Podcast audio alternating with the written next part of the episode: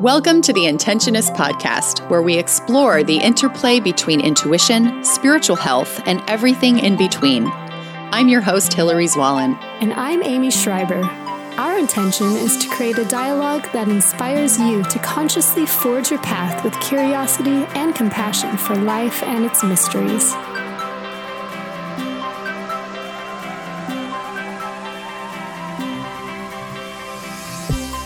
Welcome, and thanks for joining us today for the first installment of our four-part series on intuition. For this episode, we will be trying to answer the question, what is intuition? And we're going to briefly touch on how it's described in mythology, religion, psychology, biology, and discuss how it fits into our modern lives today. Why should we care about intuition? So, Hilary, why don't you start us with the quote? All right. So this is from Shakti Gawain. There is a universal, intelligent life force that exists within everyone and everything.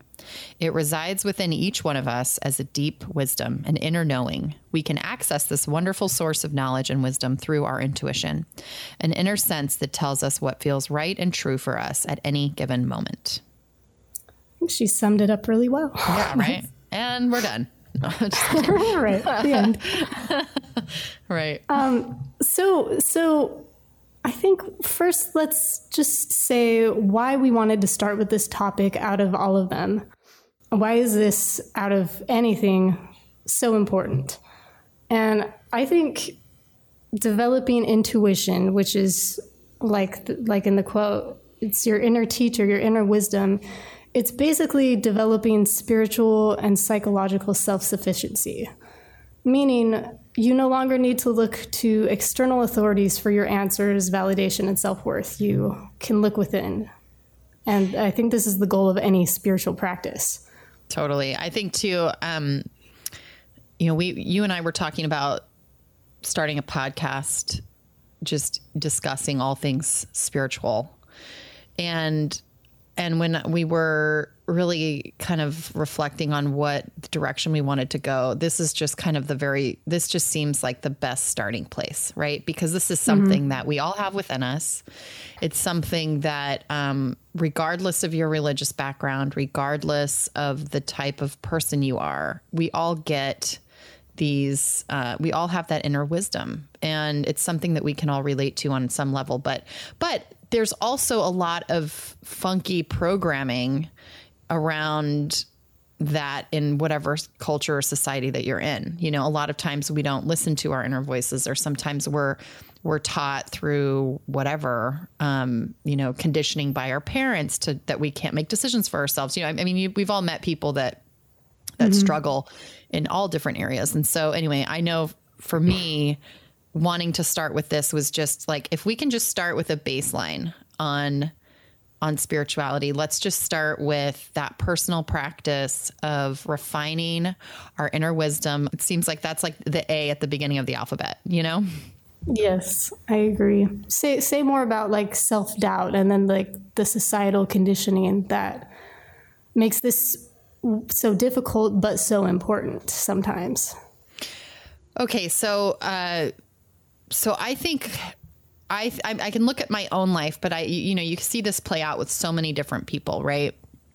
Depending on, a lot of people really struggle, depending on what phase you are in your life. And sometimes this is throughout your entire life, wanting to please your parents or your friends or your community.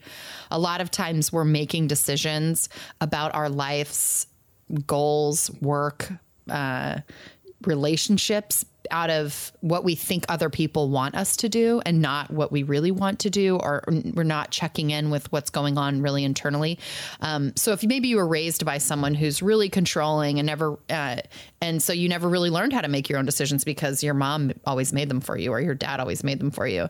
And now you're, a 45-year-old woman and you married a controlling man and you still don't know how to make your own decisions. Right. So these are things that it's like, for everyone, regardless of your circumstance, sometimes it's hard for us, or maybe difficult to listen to our inner voice at first. So, I mean, I think of my 20s, and I think that's like a lot of what our 20s are about, kind of deconstructing what our tribal culture, what religion we were raised in, or non-religion, what our parents taught us, our upbringing, our socioeconomic outlook, and how that was growing up, and comparing it to kind of what our personal vision for our life is.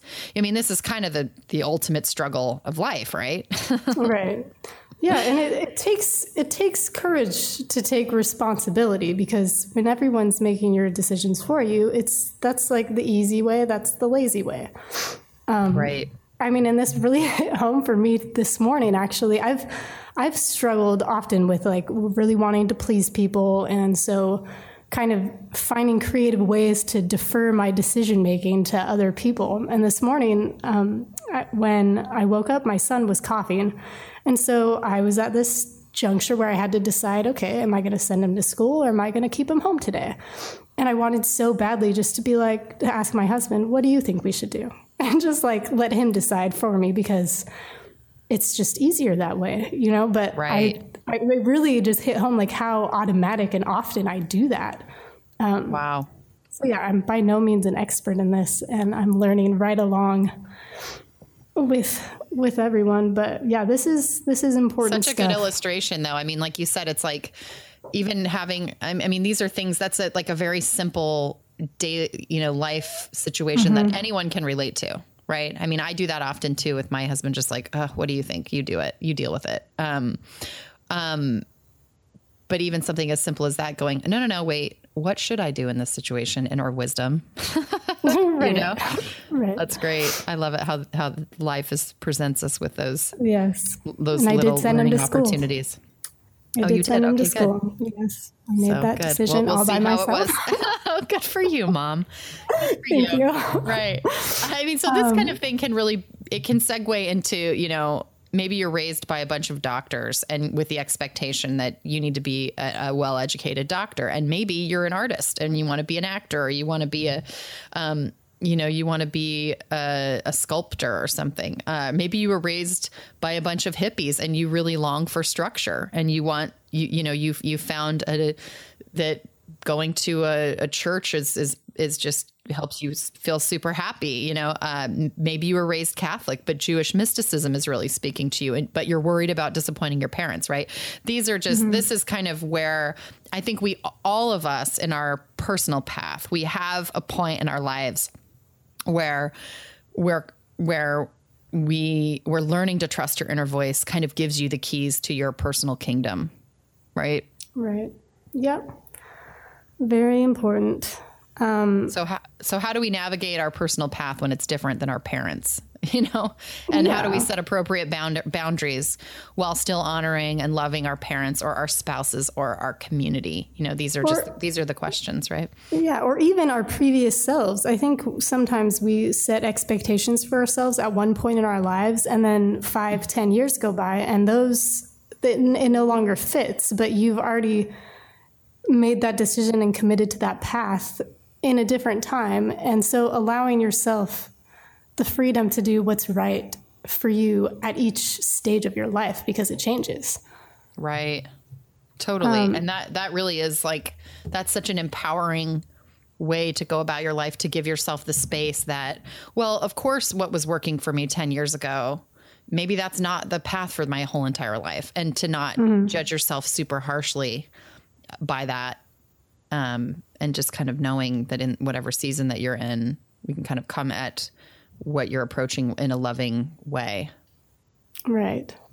So let's talk about definitions of intuition. Like when people talk about intuition, what are some like modern ways to describe this? I mean, I think of like the modern colloquialism, going with your gut, right? Or if you're going more new agey, it's like connecting with source energy, or connecting with inner wisdom, right? I think we've got a dictionary definition here. Do you want to share it, Amy? Yeah. So in the dictionary, it said intuition is the ability to understand something immediately without the need for conscious reasoning. So this is something you don't have to like reason through logically and convince yourself of it. This is just knowledge and wisdom that's there automatically. Right. That's a really great, simple way of understanding what is intuition. But when you pluck that and you put it into life circumstances, then it gets really cloudy because we have all of this stuff that we bring. Like, I mean, how many times have you talked to the friend? And I mean, at this phase of my life, most of my friends are married and I've got kids, and it's like I'm socializing with people at soccer practice, right? But I mean, 10 years ago, how many of your friends were in relationships where it's like they knew that they were dating the wrong person, but they just were like, I don't know what to do, because they didn't want to be alone right. or because they, right? Like those are often, I find that a lot of times with relationships, that's when we really get clear reads on what we should do, but we don't want the answer, right? We like, right. but we love them and we don't want to leave them behind because we don't want to be alone. We don't want to be a bad person, right? So it's like understanding how to kind of peel away the wants and the desires, and peel away the fear of the unknown by leaving a situation that may not be the right situation for your life, you know? Yes. I find oftentimes... I mean, I see this in sessions too, where you're like, you know what you need to do here, young lady. You just don't want to do it, you know? Yeah. Anyway. I always want to just like yell from the rooftops at people who are, I don't know if I should be with them. Like, I don't know means no. Right? Wouldn't you say that's pretty good rule? But I think even with my own self, right? I mean, I went through like 10, 15 years of dating with that as my mantra, just feeling like all I would ever know is I don't know. And I, you know, and then it, so yes. So eventually, I mean, we could go on and on about that. So, why don't we segue? I know you've got a really cool metaphor that you were going to share about this situation. Yeah. So the way that I think about my intuition is, you know, the Russian nesting dolls. My mom gave me this Russian nesting doll set for my birthday last year. And I just thought it was so beautiful and so meaningful, because I had just been reading a book where the author was talking about them. And my mom didn't know it. So anyways, so you have this Russian nesting doll set, and the smallest doll in the center that is not dividable is your pure consciousness. This is your intuition. And when it's surrounded by all the other layers of dolls, that is your normal ego self, bound by your beliefs, your life experiences, your biases, the constraints of your five senses. And so taking all those outer layers away leaves you with this inner doll alone and unlimited. And so this is your intuition, higher self. There's no cultural perspectives. There's nothing blocking it from what is in reality.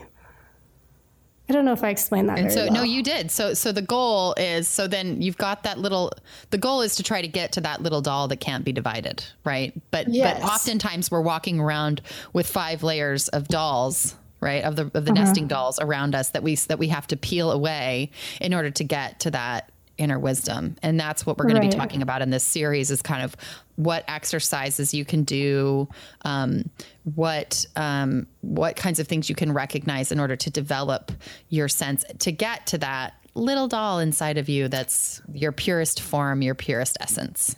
Right. And another thing about that, I think, a lot of the yogis describe truth as what is not changing. So anything that is changing is not true. And the thing that is constant, that's the truth.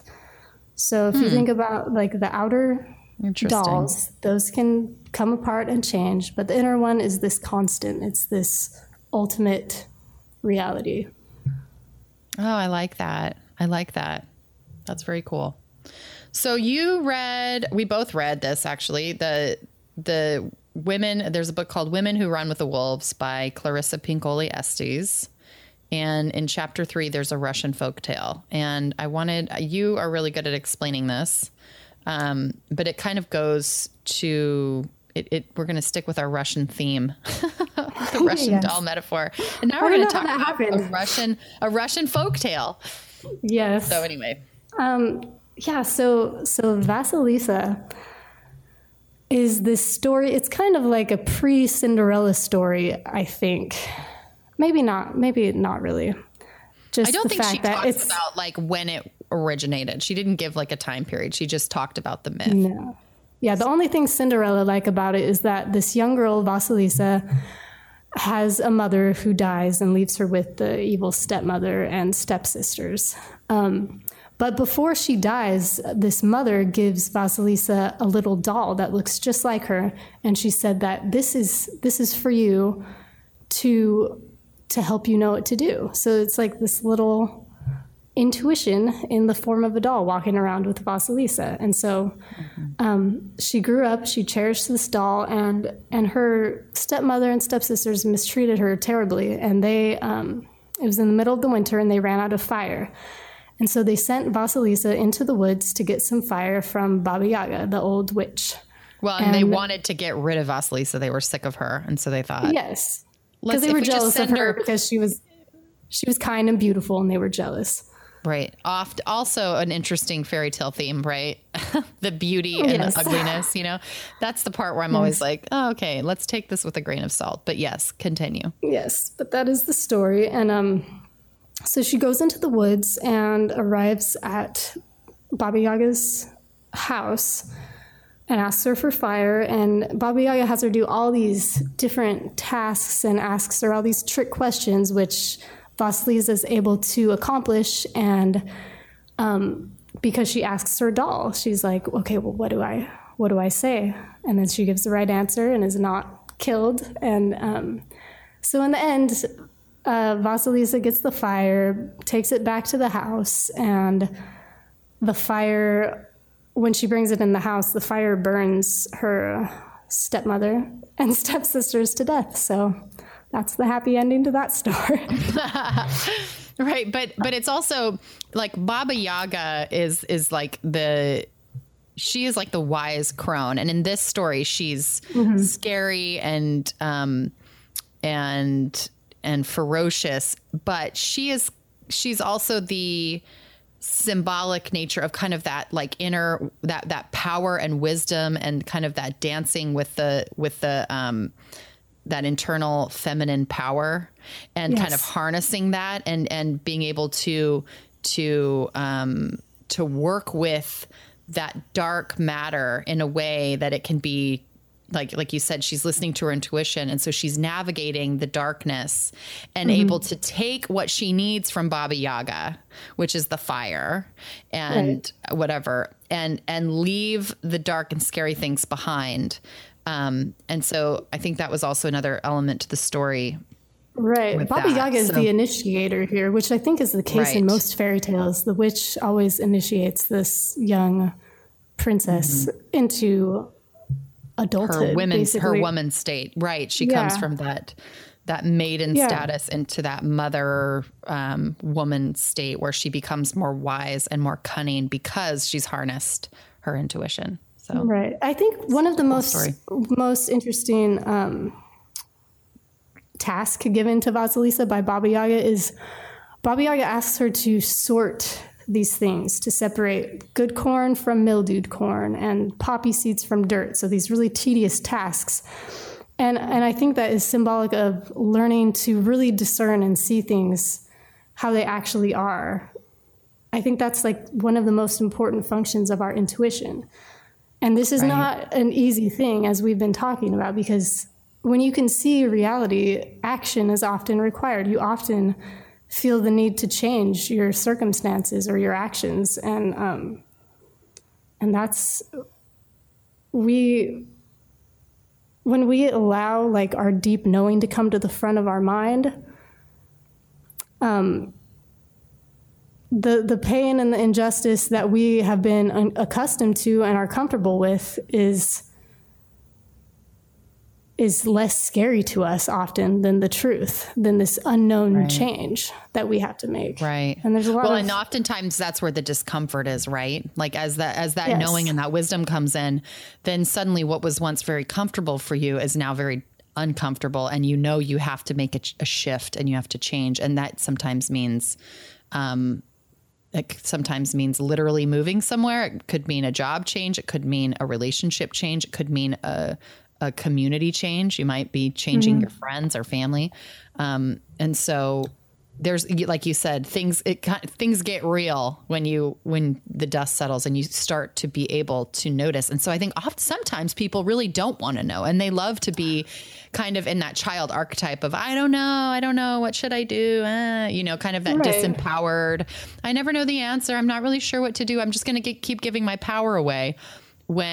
When deep down inside, that little Russian doll inside of them is like, you know exactly what you're supposed to be doing. And now is the time to push the fear aside and move into trust. And, and the way you go that way is by holding fast to that intuitive, lightning rod of information and that connection to your own personal, divine experience. So, You have a cool quote that you wrote down. Yeah. Yeah. Thich Nhat Hanh explains that problem so well that people have. And one of the quotes he said about it was, people have a hard time letting go of their suffering out of a fear of the unknown. They prefer suffering that is familiar. Mm-hmm. And so I think all the themes about darkness that happen in these fairy tales and myths are, the darkness doesn't symbolize something bad or evil. It just symbolizes something unknown. And everyone has to step into the unknown to truly grow and like discover things for themselves. I was just reading something that said, like, if you can see the path ahead of you, then it's not your path. Interesting. That's something to contemplate for sure. Yeah. I love all of that. I completely agree. Alan Alda had a quote too. At times you have to leave the city of your comfort and go into the wilderness of your intuition. What you'll discover will be wonderful. And what you'll discover is yourself. I like that. Oh, sure. Yeah, that's beautiful. All right. So shall we segue into intuition in religious and historical settings? Yes. Yes. Intuition is talked about in most religions and many stories. Like, this is the still small voice that's talked about in the Bible. I think it's in 1 Kings, the story of Elijah, where he's listening for the Lord, and it says the Lord is not in the strong wind, earthquake, or fire, but is in the still small voice. And other traditions, what is it called, Hilary? What are some other ones? Oh, so like Buddha, Buddha nature, higher self, true self. Like contemporary, sometimes we refer to it as like our Jiminy Cricket, our conscience. Mm-hmm. Sorry, the light of Christ. In Hinduism, they refer to it as your true essence. If you're into Star Wars, it would be called the Force. Right. Your divine self and. In contemporary psychology, I've heard it talk about the right brain. I was reading. So this week it's getting to be closer. My kids were wanting some Halloween books. And so I went to the library and I was looking for some Halloween books, and I stumbled across this mythology section, and in the mythology section there was a book on ESP and on shamanism, and I was like surprised to see this in the children's section. I mean, this was like in the children's nonfiction in the children's sections at the library, and so like historically, there's a lot of now contemporarily we've got like palm readers, and there's intuitive readers, there's shamanic practitioners, there's energy healers, there's all kinds of stuff that happens. But I'm always like, where did this come from? Like, where was this, like, how did this evolve and where did it evolve from? Right. We know that there was the New Age, right. And that was kind of, in the 90s, it was like all the self-help, the New Age was kind of in the 70s. And I would say that there's still a lot of New Agey stuff going on. You could still consider it New Age. And then before that, we had the spiritualists, and I mean, there's still some of that going on now, but in this ESP stuff, this ESP book that I read, they were talking about how in the 1800s, there was this resurgence. So in the Renaissance, they had, magicians and astrologers and, sorcerers. Alchemy was really big. And alchemy. Right? Yes. Mm-hmm. And also, so that was kind of a resurgence in the Renaissance that happened. And it goes way back, I mean, thousands of years before the Egyptians had all of that stuff too. And many different empires kind of had different forms. The Greeks had all of that too. But as you move through to more modern times from the Renaissance, then there was the Enlightenment, and that all kind of fell away. It was like, nope, science, guys, this is all nonsense. So that's done. Well, then there was a resurgence in the early 1800s of kind of magic and ESP, and people were really interested in kind of this supernatural phenomenon. This is in the, the early 1800s, there was the Mary Shelley books that were written about Frankenstein. And anyway, so this was all kind of happening in a historical, in the historical context of the Western world. Was ghost stories were becoming more popular in literature, and people were, even Abraham Lincoln was said to have, that Mary Todd Lincoln was a spiritualist, and they would have, that they were visitations in the White House. There's some of those stories that you can find that are interesting. And so in the early 1900s, there were actually scientists that were studying ESP and telepathy. And so, there's that kind of psychic phenomenon side of things that have, so from there, it's kind of been integrating into more of that blending the old with the new and spirituality and taking kind of these religious contexts and plucking from them things that are interesting and good, and kind of swirling them into this Eastern Western spiritualist mishmash, which kind of gets us to where we are today. I hope that that's not a completely confusing, like, well, that was a good timeline. Three-minute historical timeline. Going off of hopefully that's helpful. I'm sure that there are certain things that I'm not getting completely accurate, because I'm going off of memory from all of the stuff I've read in the last 3 years. But yeah, so that kind of brings us to where we are. Obviously there's been, intuition has been referenced throughout religious history for millennia. Depending on the religion, though, there are very strict kind of confines to what is appropriate intuitive development and what isn't appropriate, Right. And again, that religious or that historical synopsis that I just gave doesn't really go into the kind of the pagan uprising and neo-paganism. So there's a whole bunch of stuff there too. And I don't want to discount any of that. But like I said, this was a very short, brief rundown. So anyway, why don't we move into the biological context, Amy? You can take us into that. Right. So we have two sides of our brain. We have our right hemisphere, which is our spatial, visual, emotional awareness. This is your big picture creative thinking. And then your left hemisphere is your mathematical mind. This is sequential. It deals with language. It's very detailed oriented.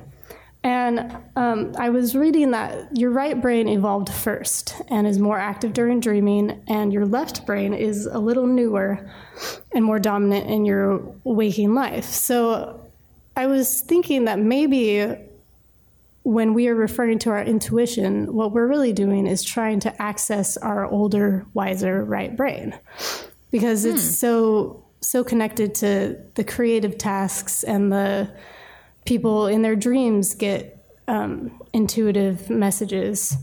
And so in these two, I was in these two hemispheres, they're actually different modes of consciousness. There are two different consciousnesses. If you can imagine, I was just reading, what was it? Oh, it was a Sam Harris book, Waking Up. He gave the example of a split brain study where a child patient, they used to do this for people with epilepsy. They would cut the corpus callosum, which is the band of fibers that runs between the two hemispheres. Mm-hmm. So they would cut it. So for this kid who had his corpus callosum cut, they asked him what he wanted to be when he grew up. And so his right brain, which is connected to his left hand, pointed to a race car driver. And then his verbal left brain said he wanted to be a draftsman. just like someone who draws things or architect or something. And so I thought that was so fascinating. Like these two brains had two different agendas. What does that mean? I don't know. I don't know. We need to get Sam Harris on here to tell us about it. Wow. Yeah. That's something to think about. That's like, no wonder it's so hard to be inside of your own brain. Like we've got all these, we're wired for the conflict, right? Right. Well, we truly are. And it's wild. It blows my mind. This concept was really heavily discussed too in another book by Gary Lachman. It's called Secret Teachers of the Western World. He talked about the evolution of the right brain and then the left brain and how it affected societies at large with regard to their spiritual teachings. I wonder if you looked at like American society, if it would be more left brain dominant or right brain dominant, you know, like if you were to take a sampling. Definitely left brain. Do you think? I mean, I think left-brained people are rewarded financially in our society. Yeah, but I think, I agreed to a degree, because I think of like the people that are like the wealthiest people in America are like tech entrepreneurs and, you know, largely very creative, big picture thinking people, you know? No, well, yeah, you're right. So that's both. Like, then there's obviously the foot soldiers, you know, like once you get into that corporate America, there's like more cogs in the wheel, like more specified, like you have the accounting department and the finance department and the marketing department. And so people kind of fit into that, and that maybe that's more left brain. I'm not sure. I think you're right. I think the people who are wildly successful, like the real change makers, those are like right brain visionaries. People. Yeah, but we are bred to operate in left brain society, like to be more of a foot soldier in school. Yeah, yes. I think that's probably how it goes. Hopefully, it's changing. Yeah. I don't know. We need both for sure. Yes. There's good for both. Okay, psychological context. Yeah, talk to us about the ego. Like this is all right. This is a word that is thrown around. Yeah. Yes, and it is. It's kind of everywhere. And what does it really mean? So the way that we kind of throw it around in modern times is the ego is kind of like your bravado. It's your negative voice in your head. It's your judgment. It's like your judgmental voice in your head. And it's the thing that we try to transcend kind of in the new age spirituality place. It's like, let go of the ego and connect to source energy and bring in love. Right. So that would be the ego that I'm talking about. Right. Right. Yeah. I've heard it also described more as, something that's not necessarily negative, but just something that's more limited. I like that better. Yes. Cause I feel like I think that is a better interpretation of it. But I feel like if I look back at my initial introduction to what the ego was, it's a pejorative term. Right. It's like, oh, he's got so much ego. He's such an egomaniac. She's an egomaniac. Right. The ego is not. Right. So it's like, that's pejorative. But if you think of it, like, I like your perspective, because I think that's really more of what it is, which is it's just a limited way of thinking. It's your limited belief that it's your limited voice in your head that's telling you can't go down this path, or you shouldn't go down this path. Right. Right. And it's your personality self versus your true self. Right. And there's also kind of that collective tribal ego and that consciousness that is kind of in groups. And then there's also that stuff that's that negative self-talk or that limiting self-talk inside of yourself. So this is something that you can start to examine your awareness during like dreaming. So our dreaming self and our waking self are usually not aware of the other. I would say for me, I have had more lucid dreams in the recent, like the last few years than I ever had in my life, where I'm dreaming and I'm aware that I'm dreaming and I'm like, ooh, I should remember this because I'm dreaming. Whereas before it was always like, oh, I'm dreaming. And then you wake up and you're like, oh, that was a dream. Thank heavens. Right. So, Our ego personality self is kind of the more the left brain, and it can become more aware of the unconscious self, that more right brain. So I think that's my... I hope that makes sense. No, yeah, that's an interesting lucid. The concept of lucid dreaming is a really interesting illustration of the bridge between the two sides of the brain, or between your intuition and your personality. I like that, and how it can meet in its in the subconscious or unconscious states. All right. Have you ever read the Malcolm Gladwell book called Blink: The Power of Thinking Without Thinking? I don't know if I have. I know I've read Outliers and another one. I don't know that I've actually read Blink, though. Tell me about Blink. Blink was fascinating. He talks about split-second instinctual decision-making, so basically intuition. And he said, in the book, he said, our world requires that decisions be sourced and footnoted. And if we say how we feel, we must also be prepared to elaborate on why we feel that way. But we need to respect the fact that it is possible to know without knowing why we know, and accept that sometimes we're better off that way. And there can be as much value in the blink of an eye as in months of rational analysis. Mm-hmm. So this is, everyone I think has experienced times where they just knew something without being able to explain it. And in the book, there's a lot of good examples. I think the first one he gives was sculpture. And a woman looked at it, and right away she was like, that's a fake. And everyone was like, no, it's real, and this is why. And they did all these studies on it. And eventually, I think it was maybe years later, they realized that, oh yeah, this actually was a fake. How did you know it? And she said, I don't know. I just did. I could just tell right away. So yeah, really. People have those experiences, I think, all the time. And often we discount them as, oh, just something. You know, this is just, it's nothing, but it is something. Yeah. So learning to trust yourself becomes the main challenge here, right? Right. And I think really, you know, when you think about moving into a business setting, or moving in, like, depending on what you're dealing with in your current life, like maybe it's that you need to divorce your spouse, or maybe it's that you need to break up with whoever you're with. Maybe it's that you're feeling the birth of a new job coming, or a new career, or you're wanting to start a business, and you're just kind of scared to take the leap. But it's these times where you really have to follow, you know, what are these hunches you're getting? What are the, you know, because once you kind of get into the flow of, and you honor that inner voice and that inner wisdom, you do get more and more and more of it. Right. And I think it's because we clear away our own clutter when we honor ourselves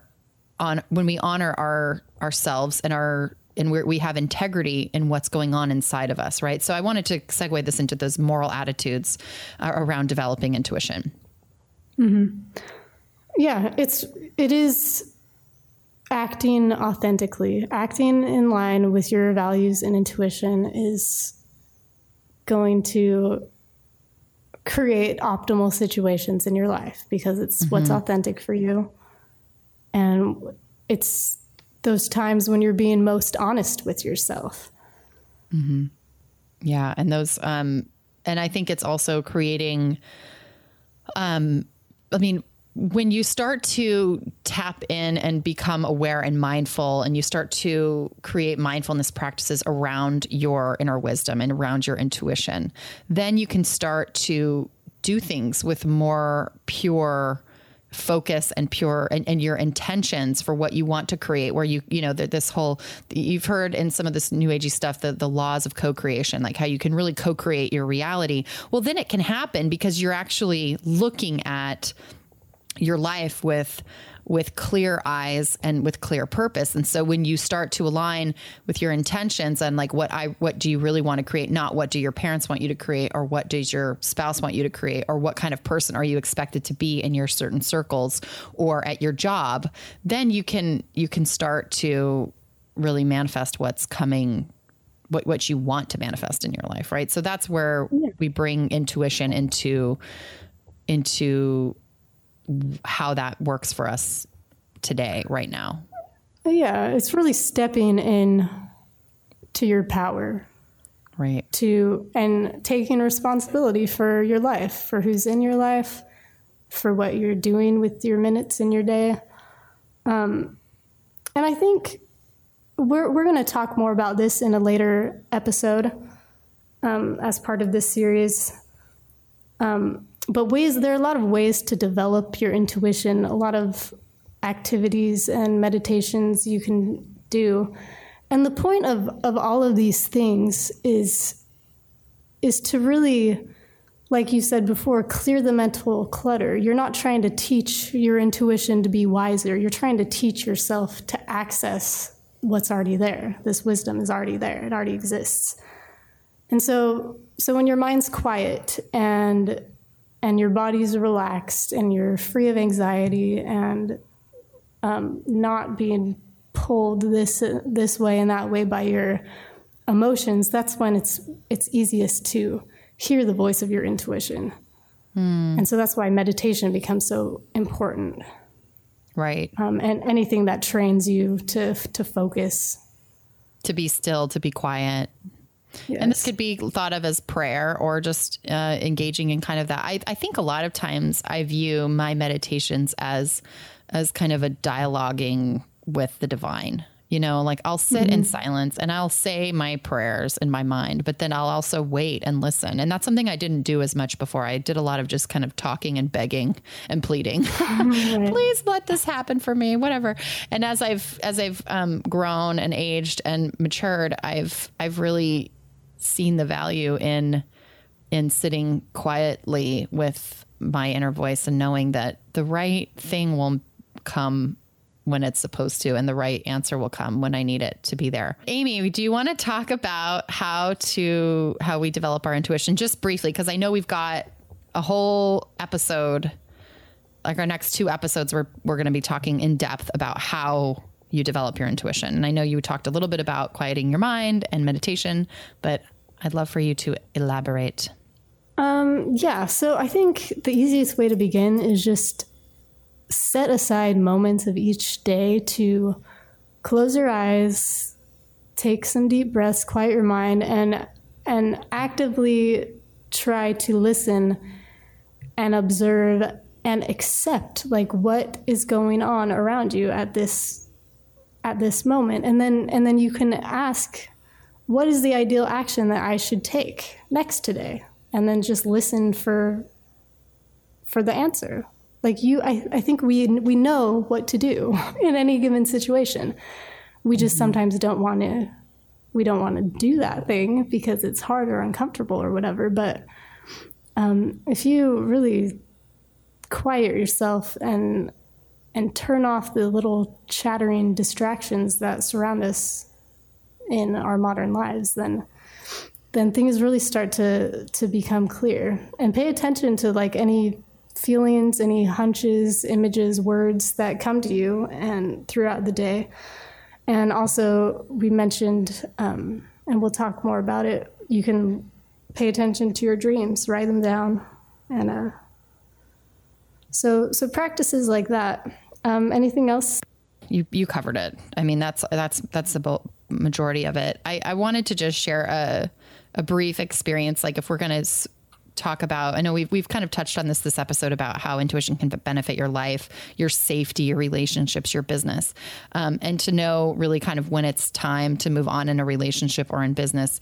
You know, intuition is usually really strong here, right before your life starts falling apart. You know, at least in my life, I feel like you sometimes get hits, and sometimes that can be a little bit scary, but I found that in my life, at least when I've had those feelings of like, oh boy, a big change is coming, that it's always for my highest and greatest good. It's not, I mean, there may be some tragedy and there may be some deep disappointment, and I may have to really deal with emotions around loss or grief or shifting or changing or whatever that may be. But that at the end of the day, when you honor that inner voice, you're always brought to that place that's for your highest and greatest good. And so there really is no need to fear. I think one of the biggest lessons I learned in intuition happened in my 20s. And this was one where I had a relationship with someone for a while, and he wasn't it wasn't very healthy and it was isolating. And I started, it was the first time in my life I started having full blown anxiety attacks, like all the time. And he would like lie to me about the dumbest things. And he was probably lying about big stuff too, but I thought that I was like a crazy person. And I noticed that, he was kind of talking about like, look at how crazy you're being with this anxiety and all that. And I knew in the back of my mind that I had never done this with anyone else before and that my body was kind of picking up on the lie and it was triggering all this funky anxiety. And it took me such a long time to realize that that was my inner awareness telling me that this person was not being truthful or that person wasn't right for me, because at the time I really wanted this person to be right for me. I think about that experience often because at this point it's been, you know, over a decade and I don't have any hard feelings or anything towards this person anymore. And in fact, I look at that experience as one of my greatest life lessons. I think, my gosh, my body was telling me exactly what I needed to do in that moment. And I didn't want to listen to it because my head was saying, no, you need to be doing this. So if there's anybody listening that is in a situation like that, you know, and you're getting those feelings where maybe you're acting out of the ordinary and you're feeling like maybe there's something wrong with me, like really take a look at what is your inner voice saying to you that is causing a physical manifestation of anxiety or fear or the inability to function, because there's usually a reason behind it. Right.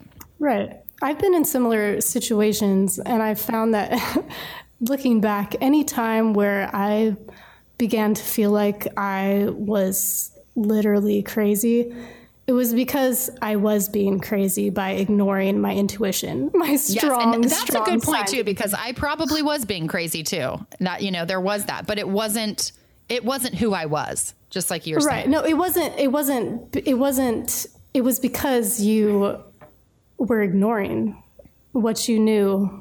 Like deep down, had you stopped, or correct me if I'm wrong, like in my past experiences, in times like that, I was actively trying to busy myself and convince myself of things that were not true in order to avoid the painful, like, ending of the relationship, for example. Yes, absolutely. No, you're absolutely right. I think that's something that's, I hope everyone can relate to on some level, you know, those feelings of like, and those are the matters of the heart are always the hardest, you know, it is. They are. They're always the hardest because what it does is then it brings up the fear of, will I ever be lovable? Will I always be alone? If I leave this person that I know is not good for me, so there's all those feelings that come up. Same. And it goes for job or career. Like, if I leave this job, will I ever be employed again? Will I ever find? And it's really hard to know in the moment, because oftentimes, like you said, if you can see the path and maybe it's not the right one, like sometimes we have to go into that. We see the path and then the lights are out and we know we have to just walk into the darkness and trust our inner voice and our inner wisdom to take us through to the other side, you know? So, anyway, I just thought it would be good to leave today with a little personal experience. Shall we give a little assignment before we head out? Yes. So this little assignment, just find an object or an image. It can be physical or imagined, to symbolize your intuition. So something that you can think about and say, this is my intuition. It can be the Russian nesting doll. It can be a crystal. It can be a candle flame, a seed, or whatever you want. Do you do this, Hilary? Do you imagine your intuition as a physical object? Sometimes I do. I feel like it just depends. Like, especially in the beginning, I would do visualizations where I would go kind of up to a safe space in the center of my head, and then I would just be there with kind of my inner wisdom. Now it kind of manifests in all different ways, but yes, I think it's a great way to start, especially if this is a new thing for you, that where you're like, I'm interested in this, but I'm not really sure what to do. It feels very safe when you're just connecting with yourself, because I know there can be a lot of fear in the concept of like, like when I first started meditating, I remember being like, am I going to be like, are there going to be like bad spirits jumping in here? Is this a scary? There was a lot of like scary lore from my upbringing and from just like fear around doing something that was foreign to me that made me feel scared, even though it was like the most pure, you know, it was just such a pure thing to want to connect with the divine in that way. So yes, I feel like if it's something where you're just getting started, then to visualize a wiser, more, grandmotherly figure of yourself, like your future self or your higher self, then that can be a really great way for people to connect. Yeah. So choose this object or image or person and visualize it and sit and meditate with it. And as you're sitting, imagine your limited perspective dropping away, and then until you're left with only that pure essence. So all your fears are just falling away. I kind of like to imagine them dropping into the center of the earth and getting burned up. Oh, I like that. All like the limitations and fears. Use the magnetic force of the earth to just suck it all out of you. Yes. Yeah. And then just listen and record any thoughts or feelings that you have. You can write it down or type it on your computer. You can just sit there for a minute or 5 minutes or 20. There really is no time frame.